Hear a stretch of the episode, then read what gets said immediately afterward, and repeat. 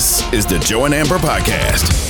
What's up, everyone? Happy Friday. Joe and Amber, E S P N Radio, the E S P N app, Sirius X M Channel eighty. Make sure you tell your smart speakers to play E S P N Radio. This is Chris Budd and Myron Medcalf. He did not get a D M or a text. He got an official ask from the boss to come on on a Friday night and join me here. Joe and Amber is presented by Progressive Insurance. Progressive makes bundling easy and affordable. Get a multi-policy discount by combining your motorcycle, R V, boat, A T V, and more. All your production in one place. Bundle and save at progressive dot com. Myron, we've, we've first of all, hello. Second of all, we've reached the point in summer where I had to do a double take, and I'm like, today is, is, is Friday. Happy Friday, everybody.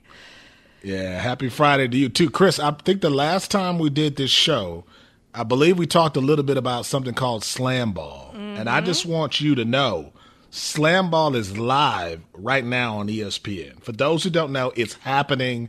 Slamball fans, unite. We are ready to go here for the next edition of Slamball. I'm I'm excited. I'm afraid to watch it. I feel like if I watch it, I might tear an A C L just like yes, my eyeballs yes. on the screen. Yeah. I also had never heard of slam ball until we did this show, and then you started talking about it, and I realized I was left out of an entire generation back in our day. Yeah, yeah, it's something to watch. I mean, it's trampolines. My whole thing, Chris, is like, how do you train? Are you just borrowing the neighbor's kid's trampoline for the day to like try to get ready for this? How do you get ready for something like this? I don't understand. I had I had this entire conversation with a friend of mine. Remember trampolines back in the day? They were just a free-for-all. There was no padding yes. around the spring. Nothing. Now we got nets. There's circles. Yeah. Like, there's absolutely no way to get hurt on these things. Like, back when we did, it was just like, hey, hope you don't fly off into the neighbor's exactly. backyard. Yeah, and if you do right. what? Do, you know what? Come yeah. back next week. Yeah, we needed insurance policies uh, for trampolines back in the day. Nice segue, because the Giants found themselves a bit of an insurance policy today, signing James Robinson, running back, and wide receiver Cole Beasley. They announced today the addition of Robinson gives them a little extra depth at the R B position in case Saquon Barkley decides he's going to continue to hold out. Right now, they're at a stalemate over a long-term contract. Thus is the current state of running back market in the N F L, uh, as, you know, time progressive. Tony Pollard kind of in the same boat, you know, not getting the the big deal franchise tag he was wanting. Uh, Barkley saying earlier this week that he might have to sit out the entire twenty twenty-three season. So the Giants said, we'll get some little extra protection in case we don't have him. Myron, uh, is this a uh, the Giants reading the tea leaves that we don't think that we'll see Saquon Barkley this season on a field? I think it's a smart move. I mean, I think it at least suggests that maybe they won't see him early in the season, you know, which would make sense. Everything that Saquon Barkley has said has been like, you know what, I'm probably going to hold out, and it makes sense. Like, I think if you're Saquon Barkley, you're trying to make as much money as you can. You're at a vulnerable position where the value of that position is going down every season. You got to make your money now. At the same time, it's also the most replaceable position. Mm-hmm. You know, so I think that's what you're up against if you're Saquon Barkley, is this isn't like a, a five-star wide receiver or a quarterback or someone like that. This is a guy who plays a position where, yeah, James Robinson ain't going to be Saquon Barkley, but you can get enough guys to cre- create some of that value that you might lose without Barkley. Yeah, the question is, do you need him to be Saquon Barkley? They were they put up on Get Up this morning a graphic that showed uh, all of the leading rushers for the Super Bowl winning teams over the last decade. Only two of them had their leading rushers over a thousand yards. So if you can stack up enough depth that you can get, you know, three, four, five hundred yards from a couple different guys, you don't need to pay someone like a Saquon Barkley. Mina Kimes was on N F L Live, our E S P N N F L analyst, talking about the signing of James Robinson. Yeah, it's hard not to see that say, that news about James Robinson and not just see Saquon Barkley insurance uh, uh, hanging over top of it. I say that as someone who doesn't believe that Barkley is going to skip week one, but the depth chart behind him, Matt Breda, running back, a rookie out of Oklahoma, Eric Gray, that they drafted this year, not particularly uh, calming for Giants fans. So in James Robinson, they do get a veteran back who has been productive at points in his career. He was very good in Jacksonville. The signing makes a lot of sense. It's low cost, low risk. Here's a little bit of background on Robinson. He played for the Jags and the Jets last season. He agreed to a two-year deal with the Patriots in March, but was released after the first day of mandatory minicamp. Uh, during his three years in the N F L, he's rushed for over two thousand yards and scored twenty-three total touchdowns. When you look at the running back market, first of all, it, do you agree that it's not worth it to, to pay these guys anymore when you look at how long they last in the league? And will we see, see Barkley this season? Because Mina thinks we yeah, will. I think, yeah, I think two things are true, right? Like, I want to see everybody get what they're worth. And I think N F L running backs take such a beating at an early age. They should be compensated. That, that's something that the union has to figure out. At the same time, if you're asking me as a fan, I'd never pay a running back. Like, I would never give them long-term money just because you don't have to. Like, Saquon Barkley hasn't rushed for over one hundred yards since, I believe, week ten. You know, after that, the rest of the season with the Giants, he never rushed for more than one hundred yards. And yet they still got into the playoffs, uh, still beat the Minnesota Vikings in advance. They paid Daniel Jones as a result. I also think, Chris, like, we're in a situation where if you're Saquon, you're seeing the world change. Like, we love mm-hmm. the Patrick Mahomes, the quarterback scrambling out of the pocket, throwing to some big tight end or receiver. The game is changing, and I don't know how much we need running backs in general. That's why I think Saquon could sit out, because how does he have a chance to get paid? His only hope to me is he has to say, listen, I'm so important. I'm going to let these guys play without me. They lose a couple of games early in the season. They pay him. If that doesn't happen, though, Chris, I think he's going to be in a tough spot. Yeah, the only way that he has leverage is if they start out the season and no one at that running back depth gives them anything, because otherwise you're just sitting out to sit out. And I, the, yeah. Harry Douglas was talking this morning about talking with uh, with Chris Johnson, because he sat out. Now, he eventually did get paid, but that was at a different time. Also, when yeah. you sit out, he had said, it took me six weeks to get back into playing shape that I felt like I was comfortable. So if you're Saquon Barkley, the longer you sit out, the longer you become unconditioned to playing in these games. And if you have guys that come in and do an okay job, you have zero leverage. And now you've sat here and you sat out, and now you're getting nothing. Yeah, and, and it's a dude who's had injuries, right, Chris? Like, yeah. you come in rusty, you've had all these injuries. And, and then I think, too, you look at the Eagles, you look at Kansas City, the two teams in the Super Bowl. If you ask the average fan, who were the top rushers in that game? Who, which running backs had the most carries? Nobody would know, because they just haven't been prominent pieces of those teams, not the superstar running back. So I think Saquon, I get where he's coming from. I, I just don't think he's going to win this battle with the Giants. Well, the Jets are going to get their star running back back this season, Breece Hall, coming back from an A C L injury. And speaking of the Jets, coming up, how long will Aaron Rodgers play for the Jets? We will discuss that up next. This is Joe and Amber on E S P N Radio. Joe and Amber, the podcast. Hi, it's Mike Greenberg letting you know E S P N Bet is ready to take you through all the biggest sports moments this spring. The official sportsbook of E S P N has exclusive offers and markets from Scott Van Pelt, Stephen A. Smith, and me, plus many more. From the playoff intensity to finally getting out to the ballpark, there's no better time for sports fans. Sign up today. New users get a bet reset up to one thousand dollars in bonus bets if your first bet doesn't win. Download E S P N Bet today. What a play. Must be twenty-one plus and present in select states. Gambling problem? Call one eight hundred gambler. Terms and conditions apply. See app for details. This podcast is proud to be supported by Jets Pizza, the number one pick in Detroit-style pizza. Why? It's simple. Jets is better. With the thickest, crispiest, cheesiest Detroit-style pizza in the country, there's no competition.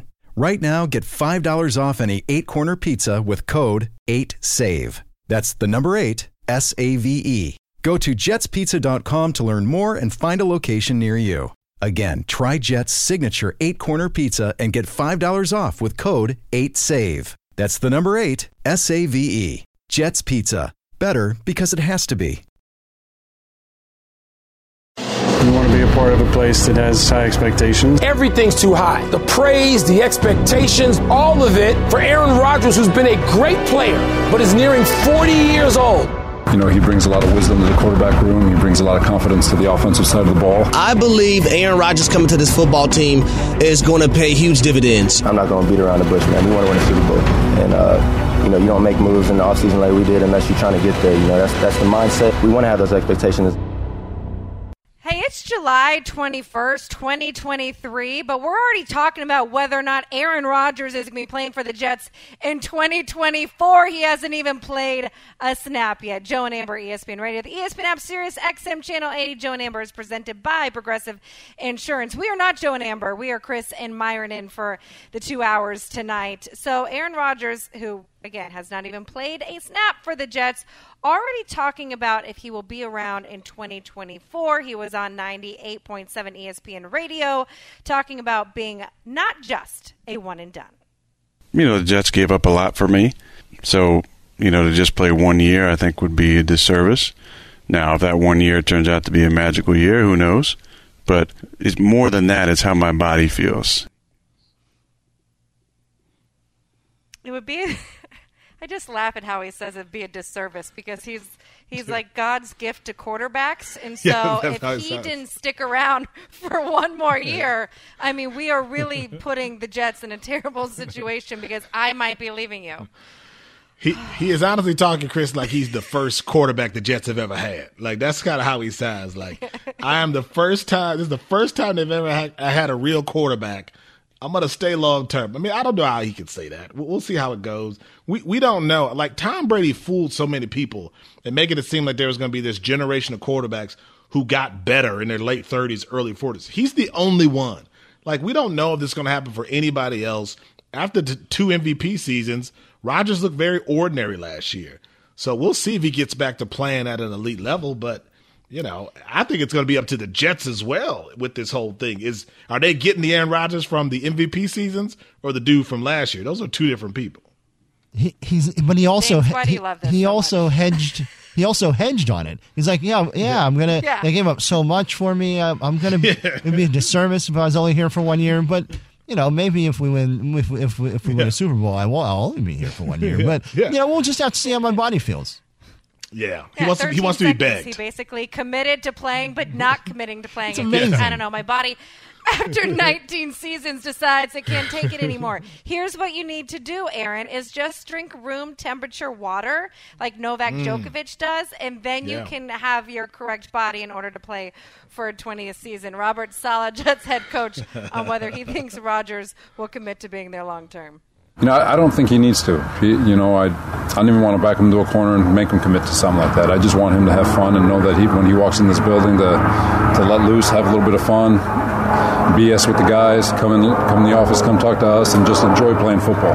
And uh, odds are, if you enjoy playing football, you're going to want to keep doing it. And uh, but yeah, I'm not. I wouldn't put pressure on him to commit to something like that anyway. But I'd be shocked if it's if he doesn't play multiple years. I mean, he looks like a little kid out there.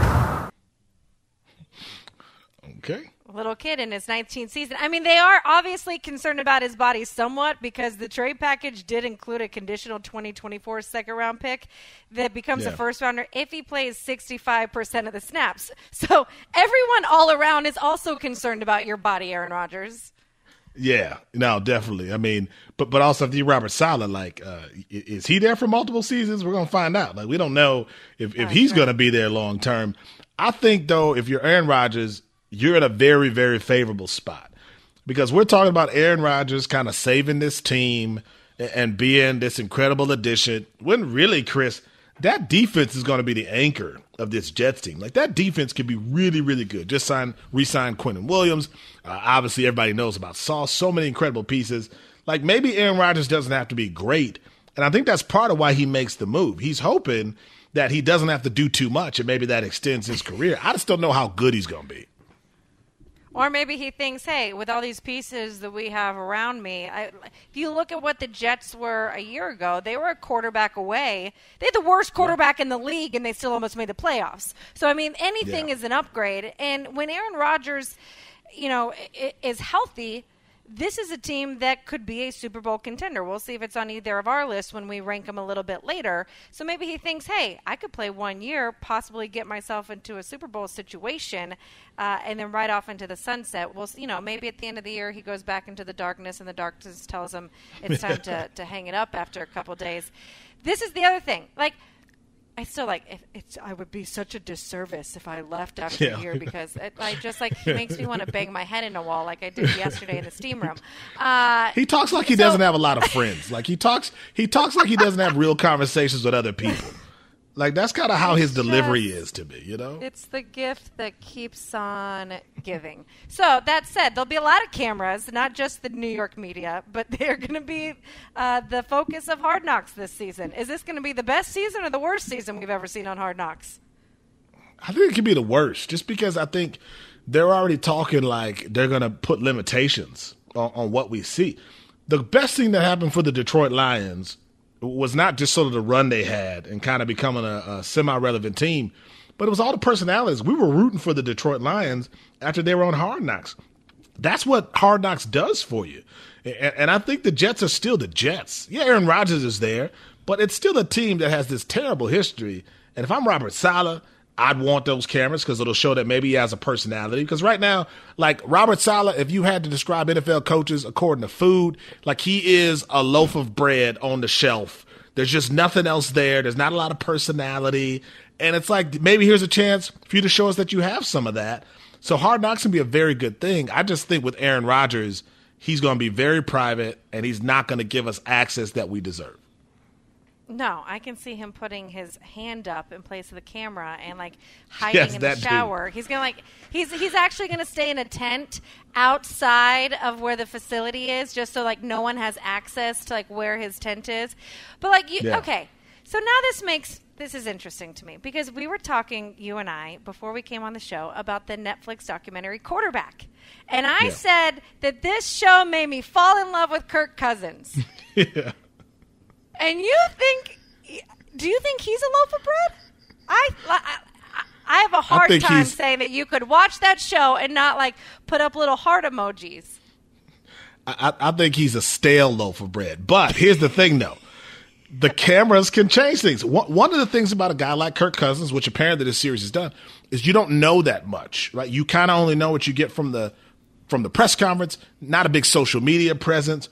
So I think a show like that can change the image of a player. And I think, you know, as much as we're talking about these guys who've been represented in that series, I think Aaron Rodgers has to realize that there are a lot of people who've been hot and cold on him in recent years. He's kind of come off like a guy who sees himself as a prima donna, you know, the dark room, all this weird stuff. There's a lot we don't know about Aaron Rodgers, and maybe this is a chance for him to be like, hey, I'm not the guy that maybe you saw with sort of this turbulent stretch in Green Bay the last couple of years. And I think the other thing, Chris, is they don't want to show guys getting cut. Like that's a big part of their thing. They don't want to do that. And I heard a lot of people saying, that's good, you shouldn't show that. Why not? Like that's the N F L. A thousand yeah. players get cut from the start of training camp to the end. I think people need to see that reality. Yeah, I didn't watch. Uh, I haven't watched Hard Knocks in a couple years, but to me, the most interesting stories they followed were the guys who were coming in on free agent contracts and whether or not they were going to make the fifty-three man roster. Were you going to make yeah. the practice squad? Like these were guys that like we kind of knew from college who were following your story. Like to be quite honest, like I'll watch this one just because I'm a little bit interested in Aaron Rodgers. But I agree with you. We're not going to get a lot of content from him. That is who he is. He's kind of like a walking oxymoron. Like I don't want the cameras, yeah. but I'm going to go play in New York. New York City, where guess what? There happens to be a lot of cameras, and I don't want yes. you to know who I am, but I am going to go on, you know, Pat McAfee's show every Tuesday and tell you yeah. like all the things that I believe. To me, like the idea of of having these players to root for, like now, and we've talked about this with other documentaries. You look at The Full Swing, like you get a chance to know tennis players beyond the Novak Djokovic's, beyond the, the you know, Rafael Nadal's. That I, now when I watch a major and we're in the second round, it's like, oh, hey, I remember you. I can root for you. So if they're not showing guys getting cut, then what are we here for? Yeah, especially in the N F L. Like, we don't know these rosters. People know five players on these teams. Let us get to know some of these other guys who are really trying to make it.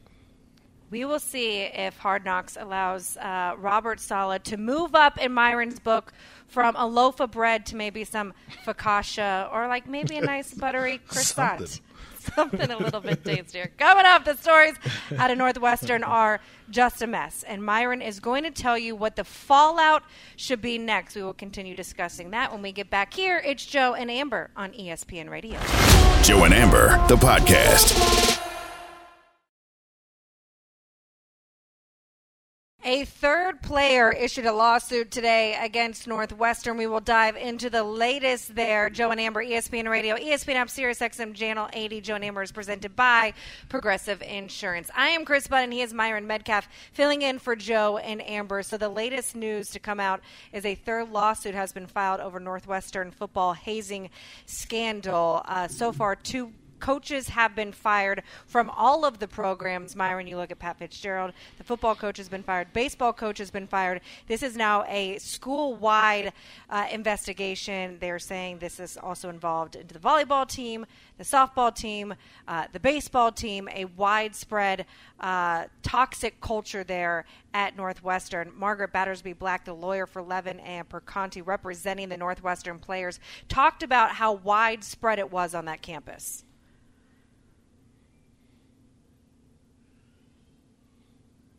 We will get to that sound in just a minute. Myron, I want to ask you, the more details that come out, um, what do you make of it, and, and what is the next step for Northwestern?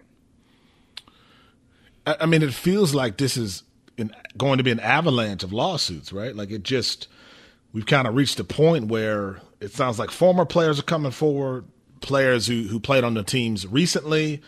As you mentioned, multiple sports – Uh, are involved. The attorneys who are involved here are, are very prominent attorneys who've, who've been involved in big-time cases around the country, right? I, I just think the reality is we'd be having a different conversation if this weren't a Big Ten team, if this weren't a Power Five team. Northwestern should cancel the twenty twenty-three season in football. Like, they shouldn't play football. Yeah. I, I want to get your take on that. I want to I want to hear from the attorney first on how widespread this has been, and then I'll get your reaction to what you think should happen if this was not a Big Ten football program. I think my clients have indicated that this hazing existed long before they were there and certainly permeated the program while they were players. And, you know, many accounts are consistent that the talk of hazing and the reference to hazing began during some of their official visits. And they knew that when they got to campus in June that year that there was going to be a special treat in store for them. And it was present for all of the years that my clients were there. And obviously, based on the excellent reporting that's been done by the Daily Northwestern, it continued long after they left. You have covered programs with incidents of hazing. Uh, your reaction to what has gone down there and, and how different the perception is because we are talking about a Big Ten football program. Yeah, I think I think the thing is that, like, nobody can say that the athletes on that campus right now are safe. Like, you're talking about something that sounds like it's been systemic, cultural, years and years. Players who played twenty years ago, players who played last year are, are saying, yes, this happened. Um, and it's across multiple sports. Uh, I covered New Mexico State basketball, men's basketball, where last year there was a self-defense shooting. Coaches and players were accused of hiding evidence, um, fleeing police. Uh, it turned out to be this big deal. Uh, and then there was a hazing investigation that followed. A player had accused uh, other athletes of, of doing some hazing things, similar to what happened at Northwestern. New Mexico State stopped the season and fired their coach. You know, in mid-February, they said, we're not playing basketball anymore until we figure this out. Fired the head coach. And as recently, I think, as last month, they paid eight million dollars in a settlement to the people who were involved in this hazing situation. I think if this weren't a Power Five team, we'd be having a different conversation about Northwestern. Northwestern should cancel the twenty twenty-three season in football. They shouldn't play football. And that sounds extreme, right? But these allegations sound extreme. And my thing, Chris, is it's the same football staff, right? Fitzgerald's gone. It's the same football staff, and people who played last year are saying this is what was happening. How can anyone at Northwestern guarantee that the players right now are safe from this kind of behavior? I don't think they can do that, and they're not going to fix this in a matter of weeks.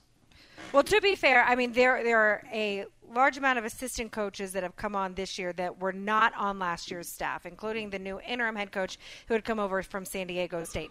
Or sorry, North Dakota State. Uh, so there is an argument there that, like, they're bringing in a different culture. But I understand what you're saying, that if this was a smaller program and wasn't part of a Power Five, did New Mexico State, the school, shut down, or was it the conference that told them to shut down? The school shut it down.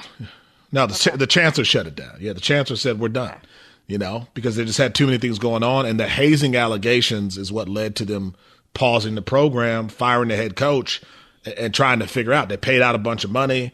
Um, and no one said that's wild. Like, no one said that's extreme because it's New Mexico State. The same way in football, if we were talking about Nevada football, if we were talking about Cal State Fullerton football, and they said they were pausing the season because of what had happened, if these were the allegations involved in those programs, we'd all go, yeah, that makes sense.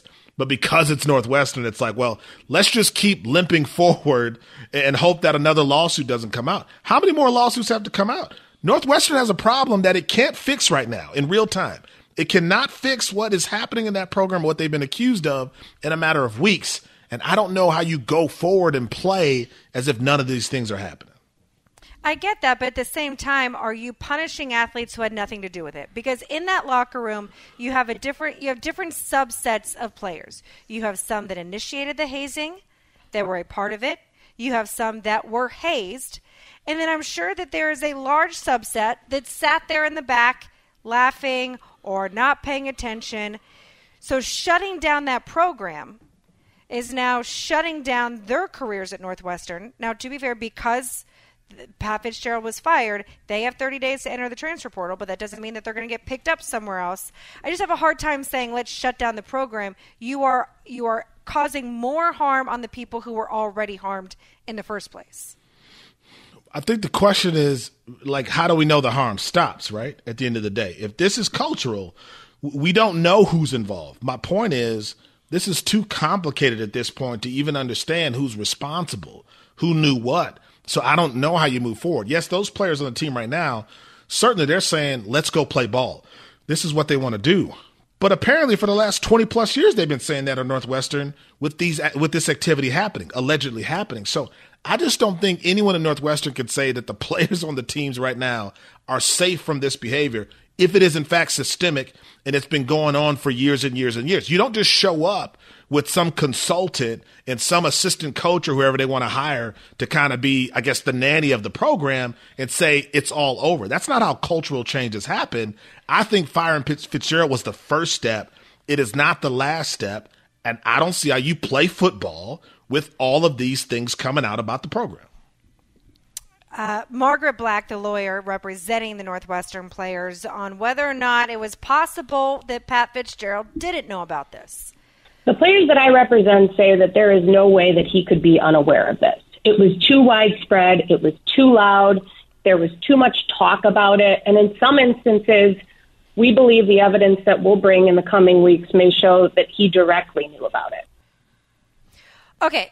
At this point, I don't really care one way or the other whether Pat Fitzgerald knew or not. He's done. Uh, yeah. he, he may, he's got a lawsuit, a very uh, powerful lawyer, and a lot of money owed to him. We'll see what comes out of that.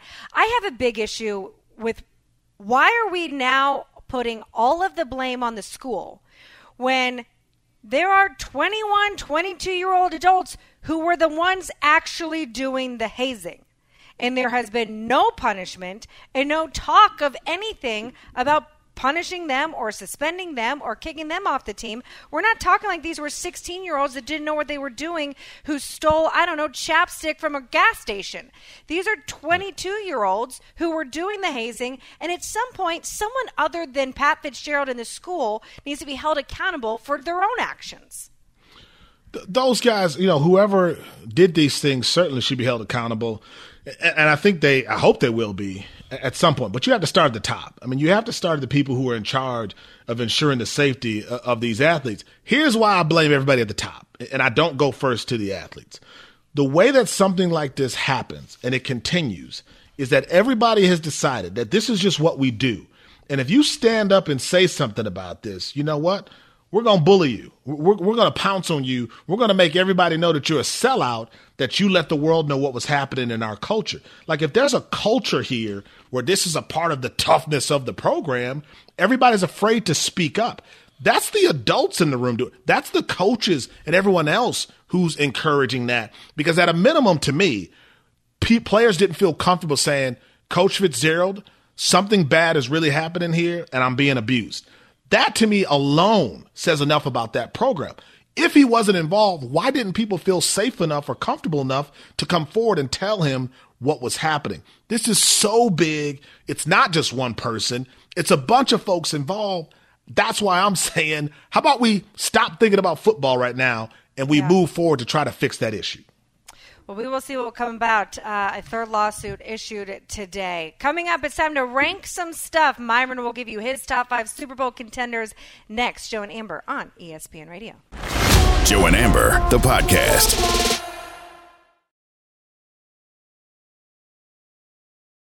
E S P N Radio, the E S P N app, Sirius X M Channel eighty. Tell your smart speakers to play E S P N Radio. It's time now for our Radio Rank 'Em Top five Super Bowl Contenders. From the top five N F L quarterbacks. Burrow, touchdown, what a start. Tua actually has one of the prettiest balls I've ever caught in my life. To the top five N F L fan bases. Stop Bears. Stop Bears. Go Bears. How about them Cowboys? We're ranking the top of everything in the N F L. This is E S P N Radio's one fifty-eight.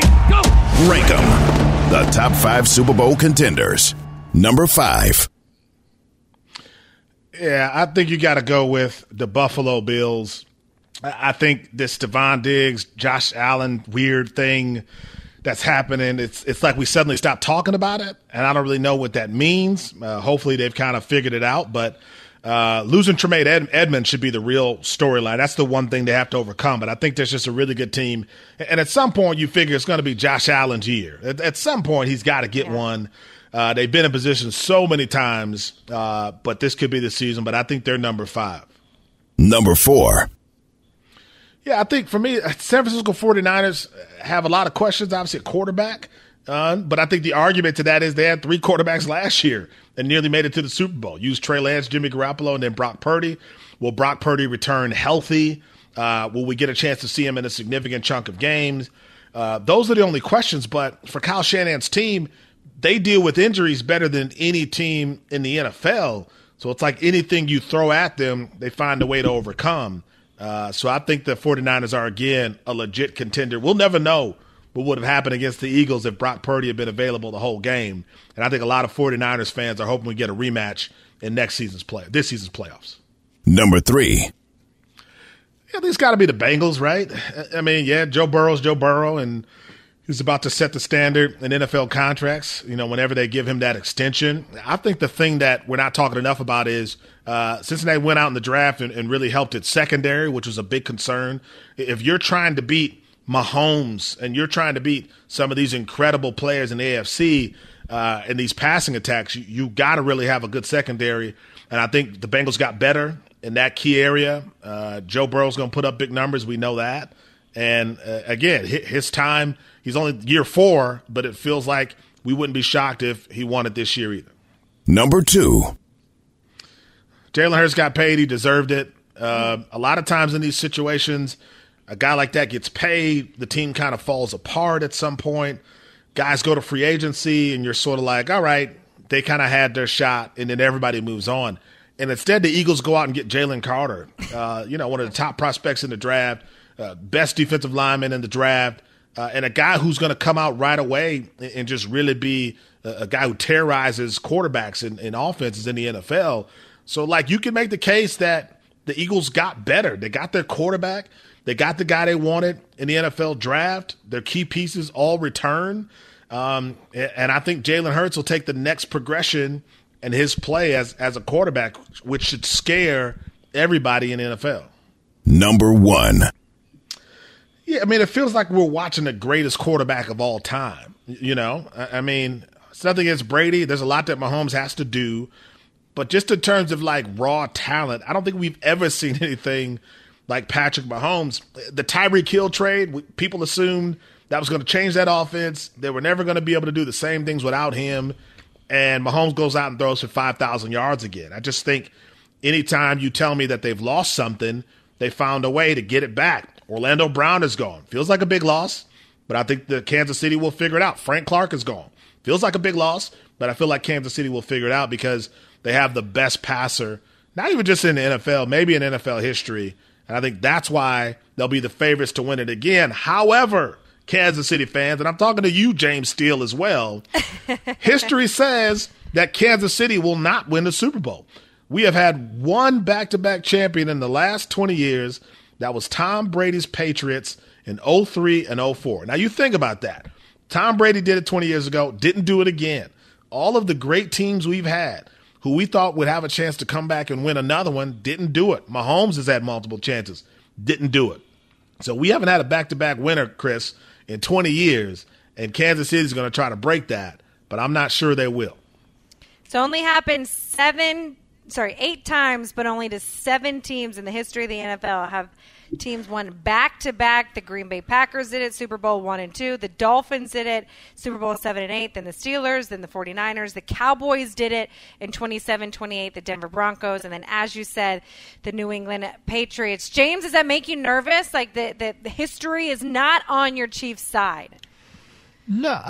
No. I, listen, I, I never thought that the Chiefs would – I didn't even know if the Chiefs would ever win a playoff game uh, while I was alive. And now they've been to three Super yeah. Bowls. They've won two, you know. Um, I watched them win in twenty twenty and then go right back. They had even, they were even better in the regular season. They were fourteen and two, I think, the next season. And, like, the injuries to the offensive line ultimately derailed, uh, derailed that promising, you know, effort to go back-to-back. Uh, I think they probably could have. They they stomped the Buccaneers uh, in the regular season that year, too. But, you know, I, I mean, I think they have a great shot at it. But obviously, it's really hard to win back-to-back uh, yeah. Super Bowls. So yeah. I, I'm I'm optimistic. Especially when you should I mean, be. Your, your d- discussion, Myron, about the forty-niners makes a good case. Like, just even despite injury, Brock Purdy was able to take that team, you know, through the playoffs. Like, the Chiefs ride and die by Patrick Mahomes, and he was yeah. really banged up by the end of it last year and was still able to come back. How many times can his body sustain that through an entire season now? Uh, we will see. I was really surprised um, on one team that, that did not make your list. I'll give my list next hour. This team did not make yeah. my list. I just know how much you love Mike McCarthy, and now that he is calling plays for the Dallas Cowboys, I'm just like, why? Yes. Where are the Cowboys on your list of Super Bowl contenders, Myron? Well, I, I hope he's got a clock that he can see. You know, he knows how much time is left in the game. You know, I, I hope he yeah. can just, you know, run the right plays. Um, that's going to be fascinating to watch because the talent is Super Bowl worthy, I think. Like, I think the Cowboys have uh, the talent that says, okay, could they be competitive in the postseason? Yeah, but I just don't believe in Mike McCarthy, and I've never believed in him. I grew up in Milwaukee, Wisconsin, grew up in, you know, I understood the Packers and what he did there, but I never thought he won games for them. Now this year the Cowboys are saying he has to win games for them by making the right play call. I think that's a bad bet that I would never make on a guy like Mike McCarthy. Your list is very chalky, although I'm not going to say anything because mine might be a little bit as well. But the Chiefs right now, the favorites to win the Super Bowl right now at plus six hundred uh, by most Vegas odds. The Eagles at number two, followed by the Bills, the forty-niners, and then the Bengals. The Cowboys coming in at number six at plus fourteen hundred. Uh, we will see how our lists look a little bit different. I, I will tease this. Uh, we're a little bit jumbled. But okay. you have a team on here that I don't, which means Ooh. I have a team on there that you don't. And I kind of already, like, it kind of makes me sick that I put it on there. Not as sick as this person that we will talk about in the next hour towards the end. How about a guy taking that works at Burger King and refrying fries that have already been in the trash? That's coming up in the next hour as well. Enjoy your Slamball. We've got much more coming up. Uh, it's going to take Congress to fix an N I L bill. They are trying to get involved with what is happening in name, image, likeness, scholarships, health insurance for college football. We'll discuss that next. Joe and Amber, the podcast.